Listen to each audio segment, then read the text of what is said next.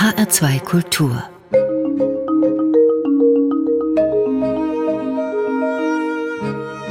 Doppelkopf Heute am Tisch mit Jeffrey Bussin, Gastgeber ist Eckhard Rölke. Sein Arbeitsplatz ist hoch oben in Berlin in luftiger Höhe in einem Turm. Mit seinen Fingern, mit den Händen, den Fäusten und den Füßen bringt er zahlreiche Glocken zum Klingen. Jeffrey Bussin, der Amerikaner, ist Carillonneur. Guten Tag, herzlich willkommen hier im Studio. Guten Tag, Herr Rölke. Carillon, das ist das französische Wort für Glockenspiel. Keine Frage, Sie spielen mit den Glocken. Sie sind also eine Art Glockenspieler. Aber was ist denn der Unterschied zwischen einem Glockenspieler und einem Carillonneur? Gibt es da überhaupt einen Unterschied? Also hier in Deutschland gab es wenige von diesen Instrumenten früher. Und man sagte dann halt dazu ein Turmglockenspiel. Aber die Instrumente sind meistens unbekannt. Und als ich dieses in Berlin also bauen ließ, dann habe ich also bewusst das Wort Carillon dafür genommen und bezeichne mich als Carillonneur, weil die meisten Glockenspiele in Deutschland sind elektrisch oder automatisch.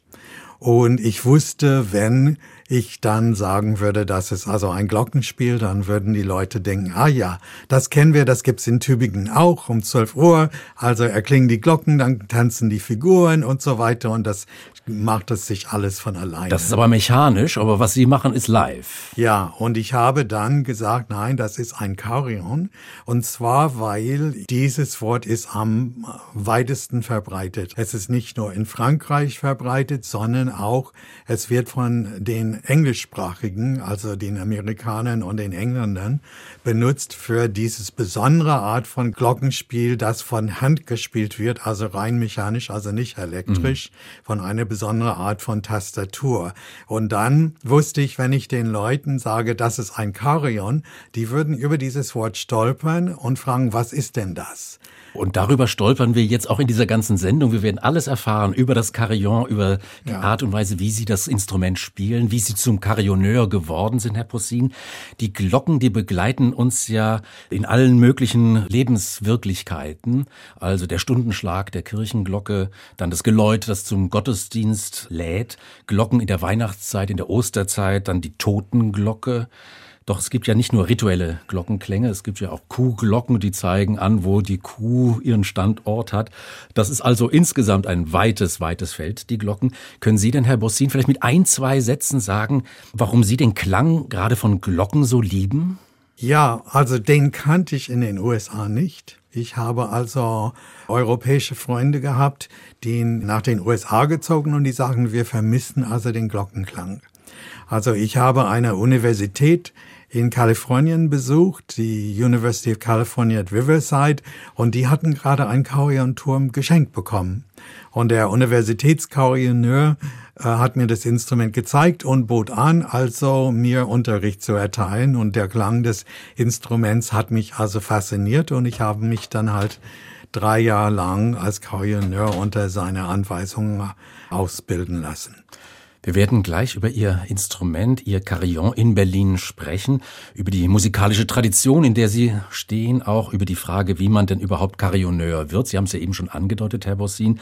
Doch zunächst wollen wir den Klang Ihres Carillons hören. Ein sehr virtuoses Stück, das Sie spielen, Carillon von Georg Friedrich Händel.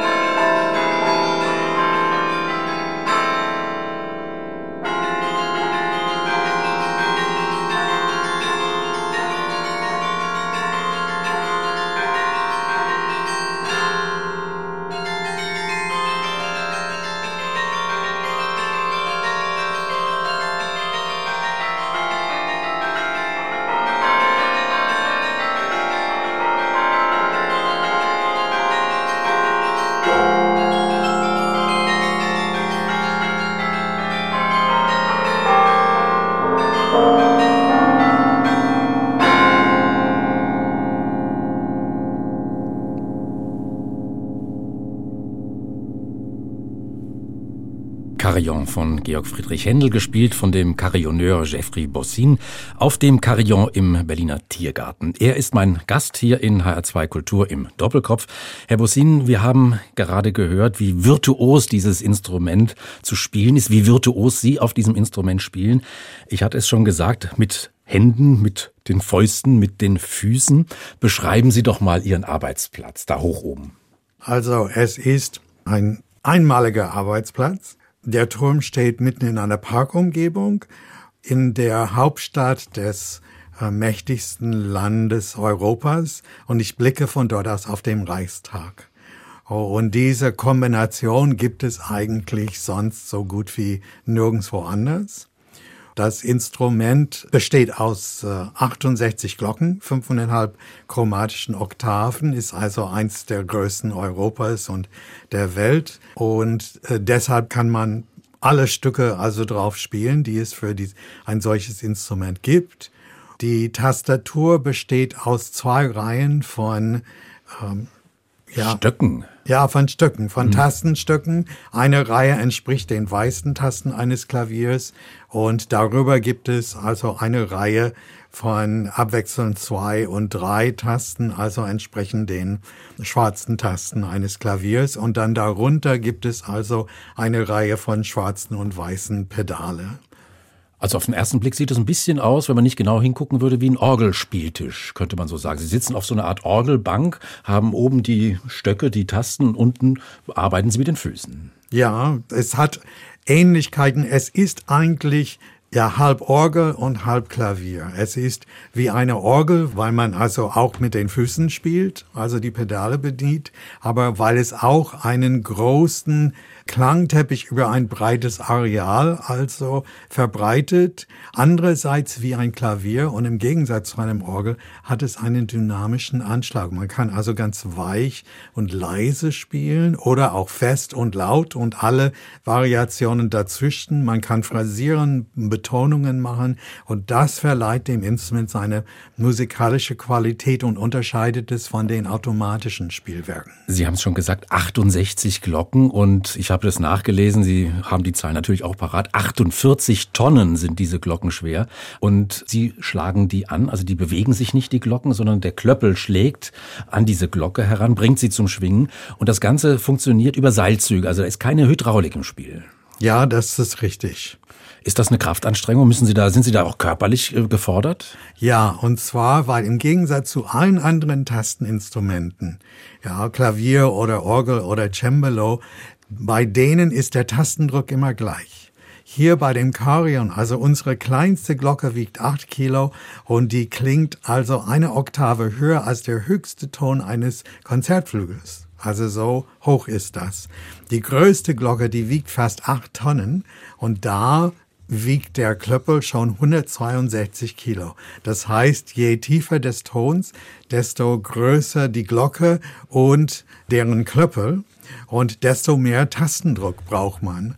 Ja, wenn ich also zum Beispiel das mittlere C spiele, die mittlere C-Taste, dann brauche ich also schon ein Pfund an Drückkraft. Und für die größte Glocke, für den größten Körper brauche ich also über acht Kilo an Drückkraft. Und deshalb benutzt man für die größten Glocken auch also die Pedale, damit man also da die Beinkraft also einsetzen, einsetzen kann. kann.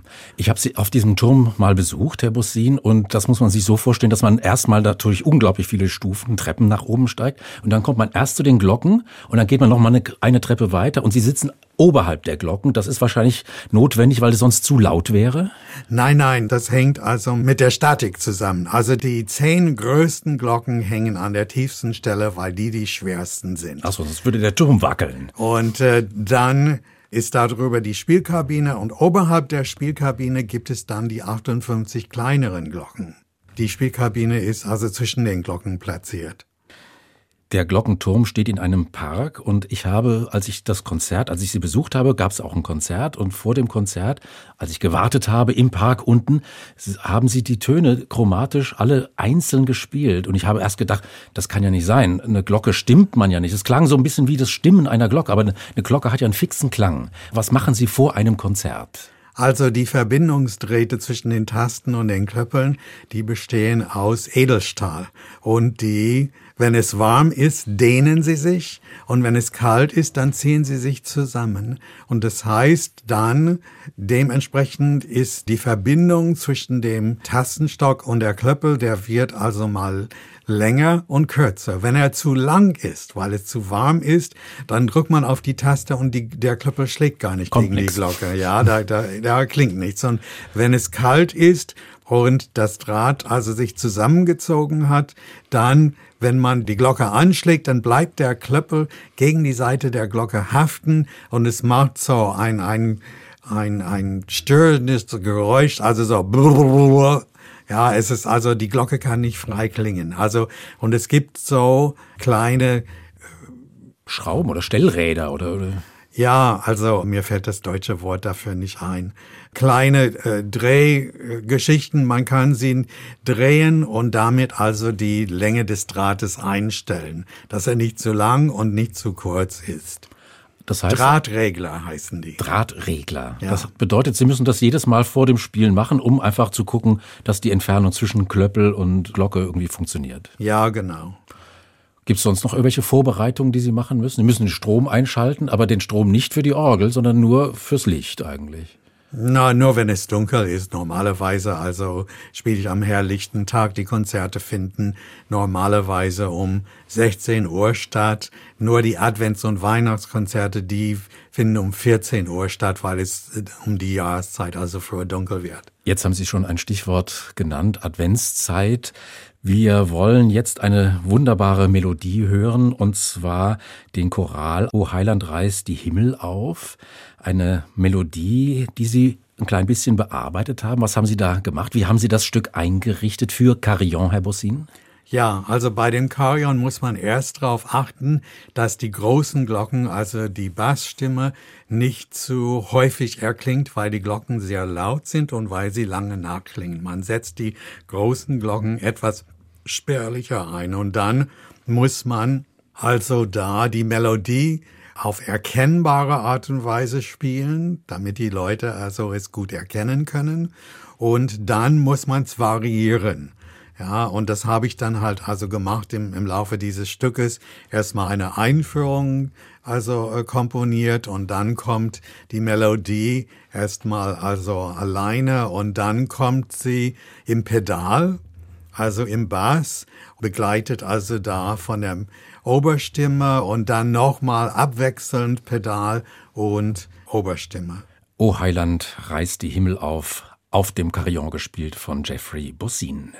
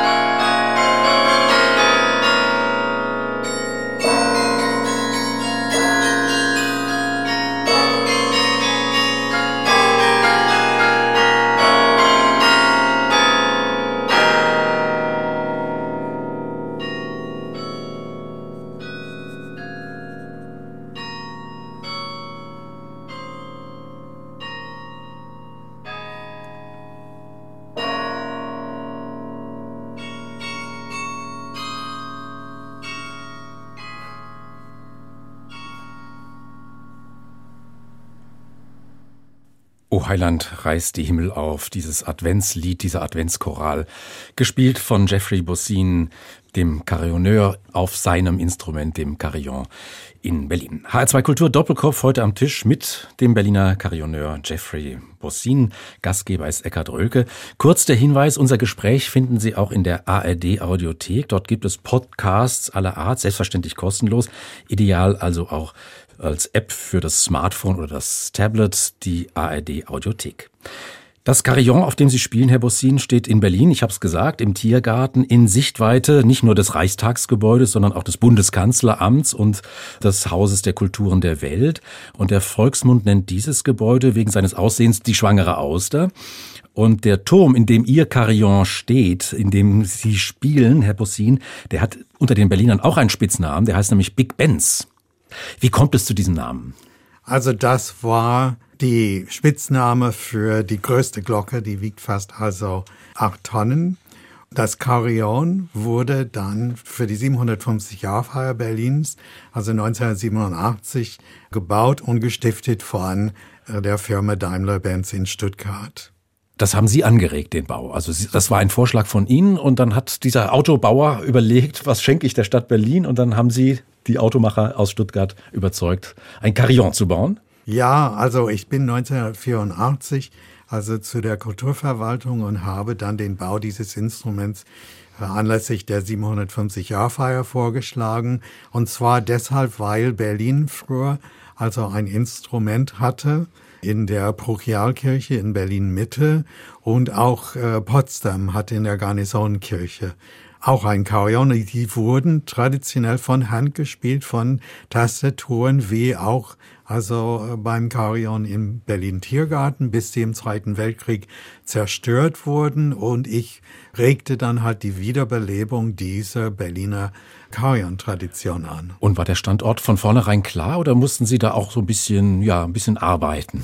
Also ich sagte also, dass es möglichst weit von umliegenden Anlieger, Anlieger also sein sollte, damit die Bewohner von irgendwelchen Wohnhäusern sich durch die Glockenklänge nicht unnötig gestört fühlten. Es sollte zentral sein und es sollte in einer Parkumgebung sein weil in Europa die meisten Carillons, die hängen in Rathaustürmen oder Kirchtürmen mitten in der Stadt. Und da gibt es viel Verkehrslärm.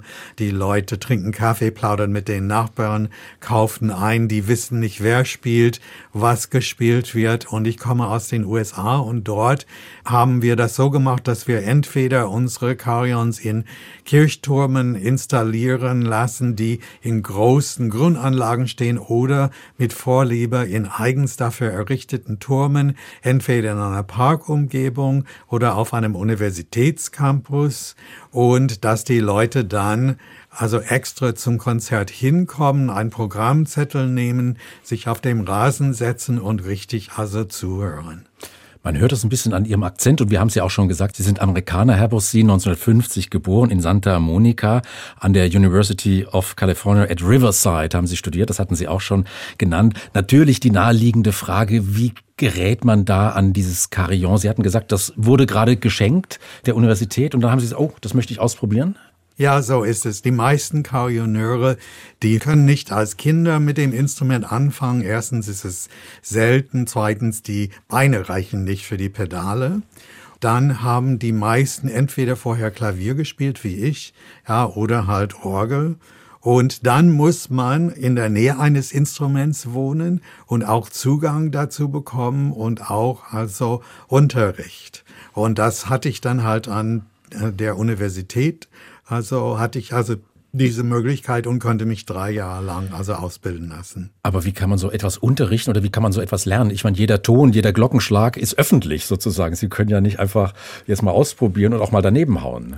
Es gibt ein Übungsklavier. Es hat also die gleiche Form wie der Spieltisch im Turm, aber keine Glocken, sondern Klangplatten oder eine elektronische äh, Möglichkeit, also Klänge zu erzeugen. Da kann man die Stücke einüben und äh, der Klang ist natürlich etwas anders und auch der Anschlag ist anders, aber man kann die Bewegungen einüben und hören, äh, ob man sich dann halt also verspielt hat oder nicht. Und sowas haben Sie auch hier in Berlin, so ein Übungsinstrument? Ich habe mein eigenes also Übungsklavier und das ist das letzte, was ich sehe, wenn ich einschlafe und das erste, was ich sehe, wenn ich morgens aufwache. Es steht im Schlafzimmer. Das bedeutet, Sie können auch unterrichten. Sie haben vielleicht auch Schüler. Wie ist das? Nein, das ist nicht möglich. Als der Turm gebaut wurde, dann sagte ich, statt also Beine sollte der Turm einen geschlossenen Umriss haben, damit wir auf der tieferen Ebene also Räume haben für also ein Übungsklavier, eine Bibliothek und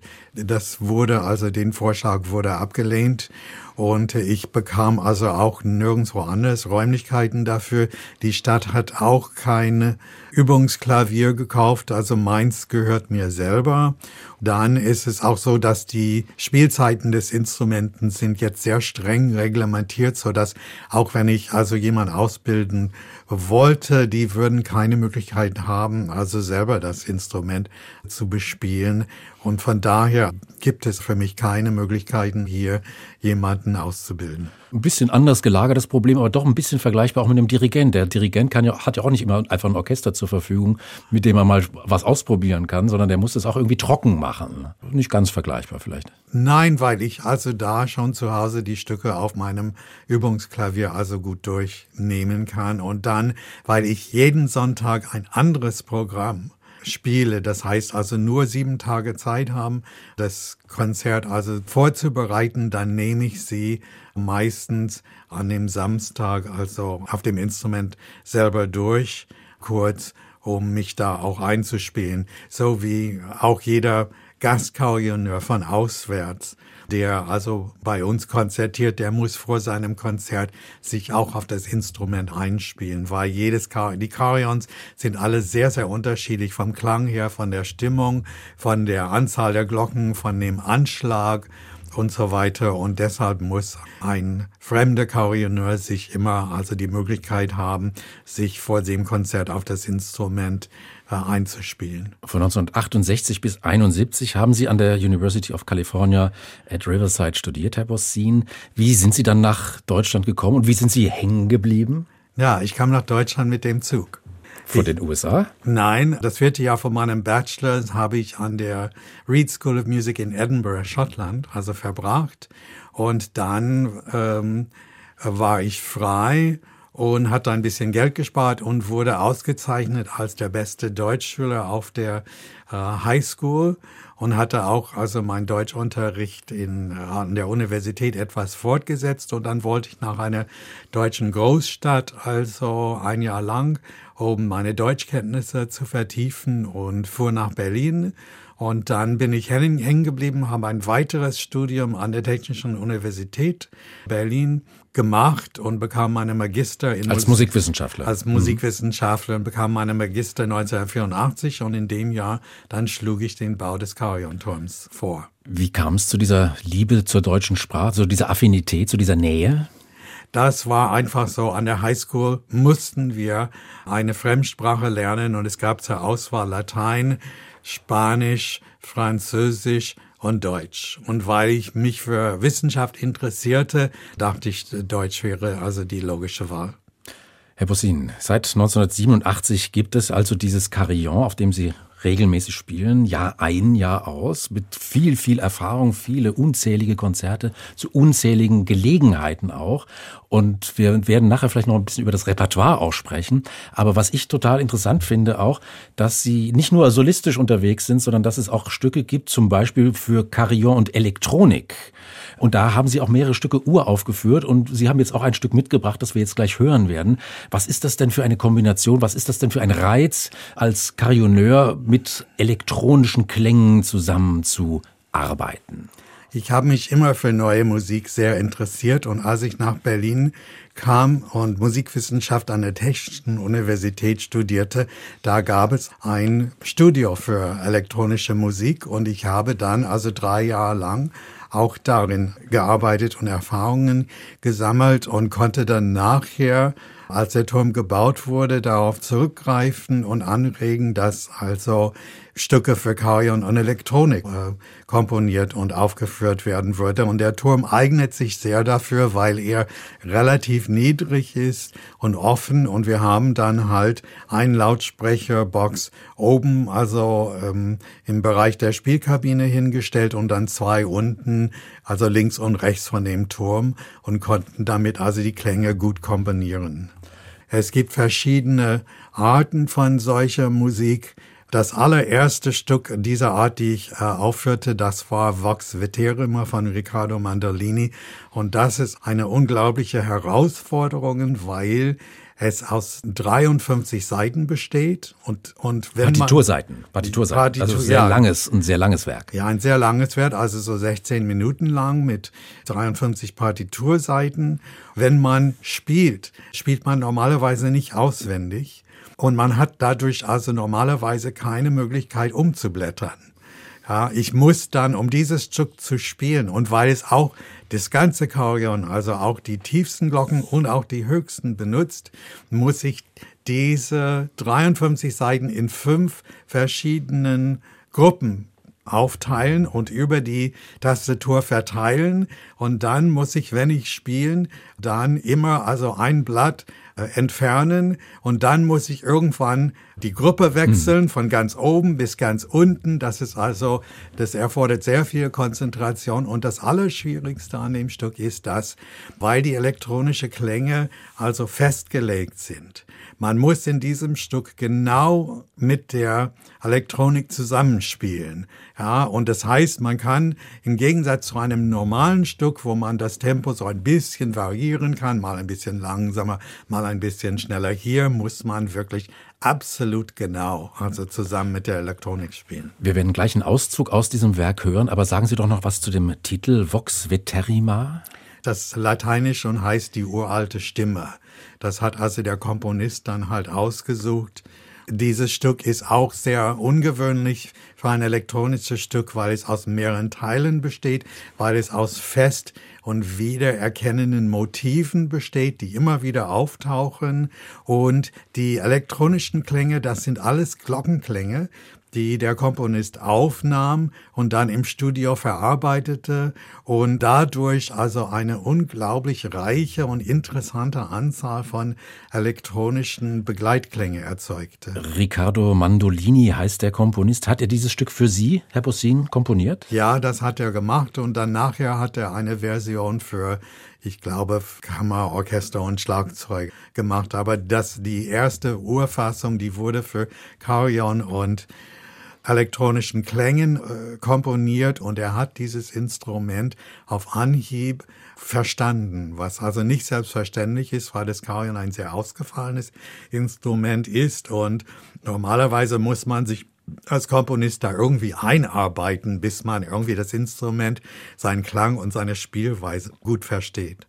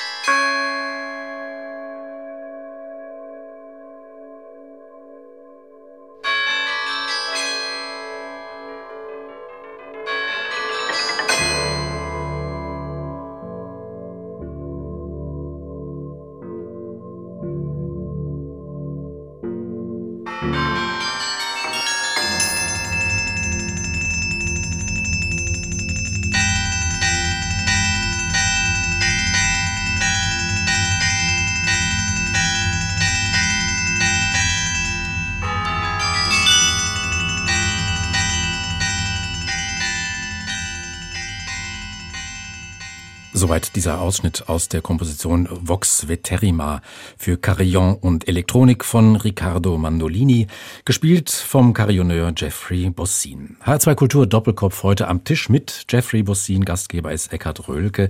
Herr Bossin, wenn man sich diese Klänge anhört, die wir gerade von Ihnen gespielt gehört haben, dann ist ja auffallend, finde ich, wie die elektronischen Klänge sehr gut sich mischen, klanglich mischen mit dem Live-Glockenklang.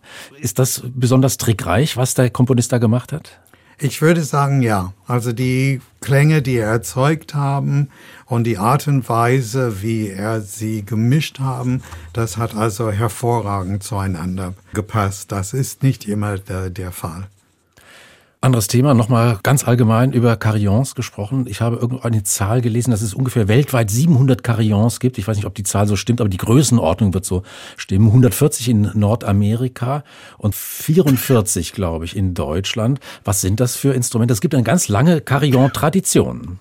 Das Carillon wurde so um das Jahr 1500 äh, erfunden Davor gab es natürlich also ständig Glocken, aber die wurden von Hand gespielt von Männern, die darauf mit Hämmern schlugen. Und es war um diese Zeit einfach so, dass die automatische Bespielung der Instrumente durch große Eisenwalzen, also in Zusammenarbeit mit der Turmuhrmechanik auch stattfand. Und diese automatische Bespielungen, die waren viel kunstreicher und komplizierter als das, was die Männer mit Hand also äh, spielen konnten, weil sie immer so von einer Glocke zur anderen laufen musste.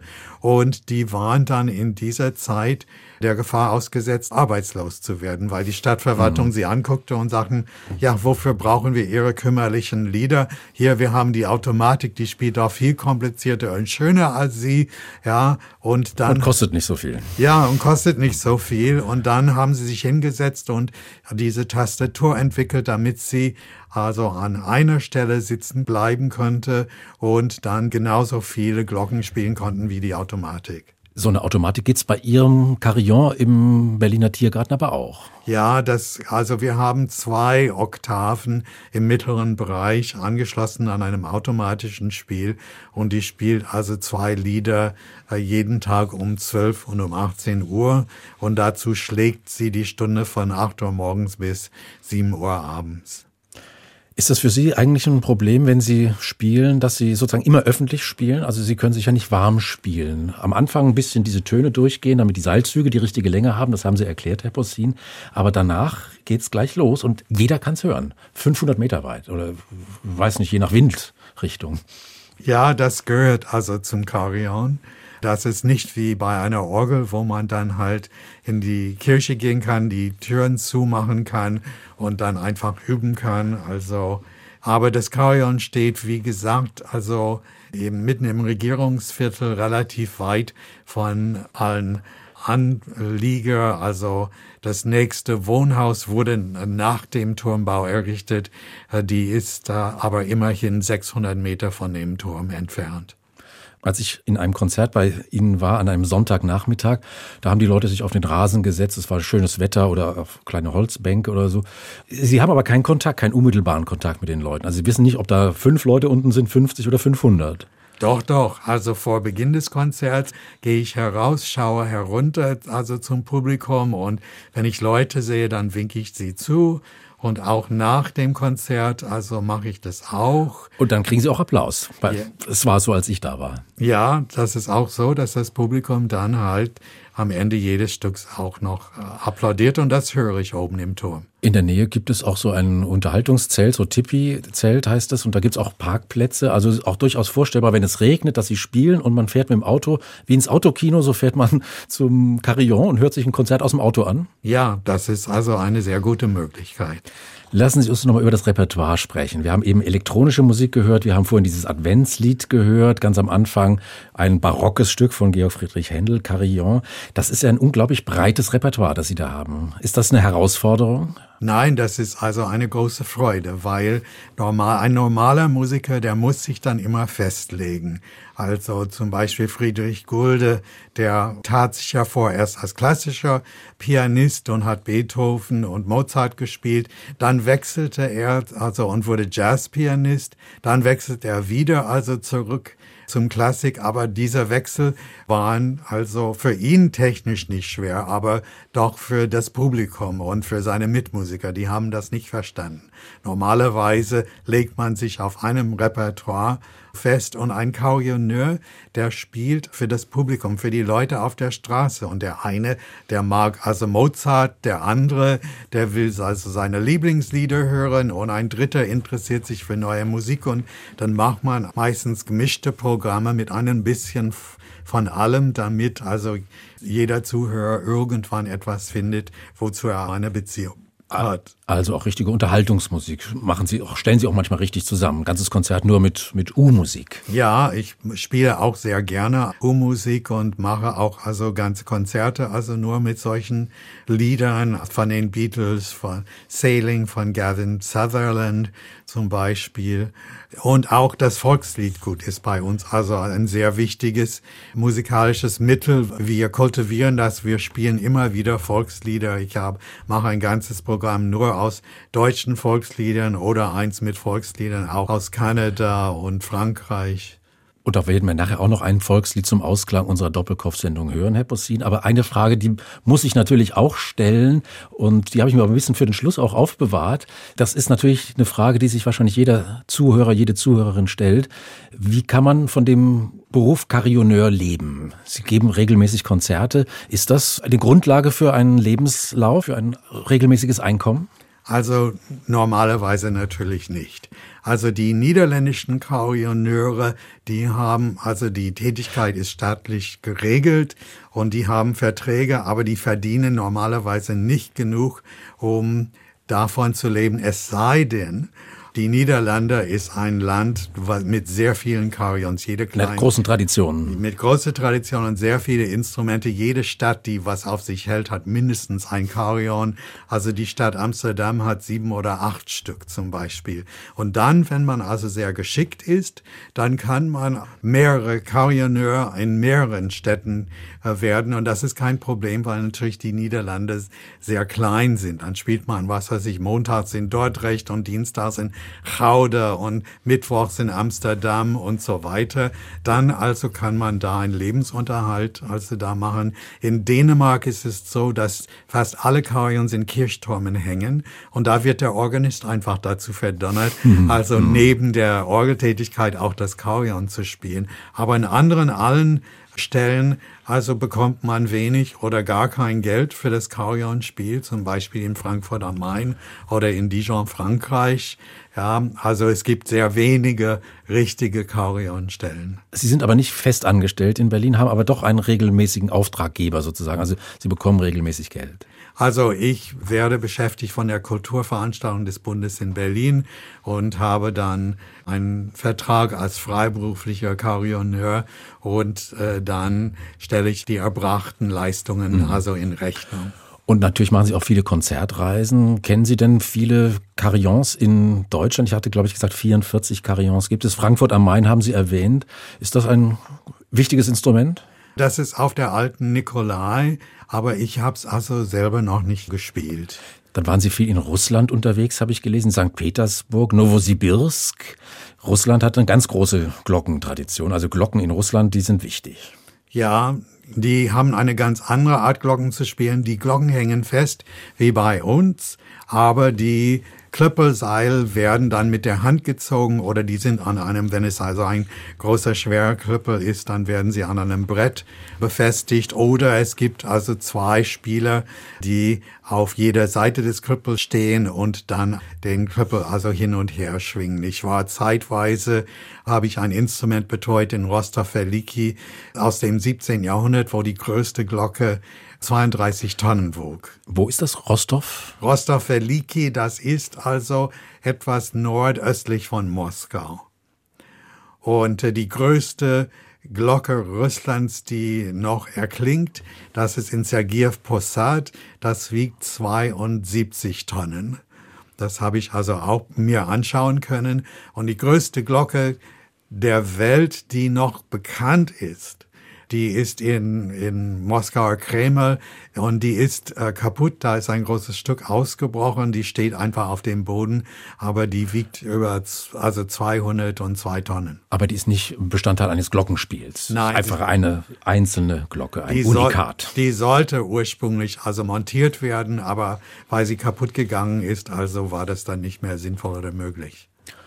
Und damit sind wir so allmählich am Ende angekommen. Wir wollen das Stichwort Volkslied nochmal gleich aufgreifen mit einer letzten Musik. Nochmal kurz der Hinweis auf die ARD Mediathek. Dort finden Sie selbstverständlich diesen Doppelkopf und alle anderen Podcasts auch, die man sich nur vorstellen kann, alle zu finden in der ARD Mediathek. Und nun also zum Finale noch ein volkstümliches Lied. Musiden, Musiden aus dem Städtele hinaus und du, mein Schatz, bleibst hier. Wir hören Jeffrey Bosin am Carillon in Berliner Tiergarten. Was ist das für eine Bearbeitung von Ihnen?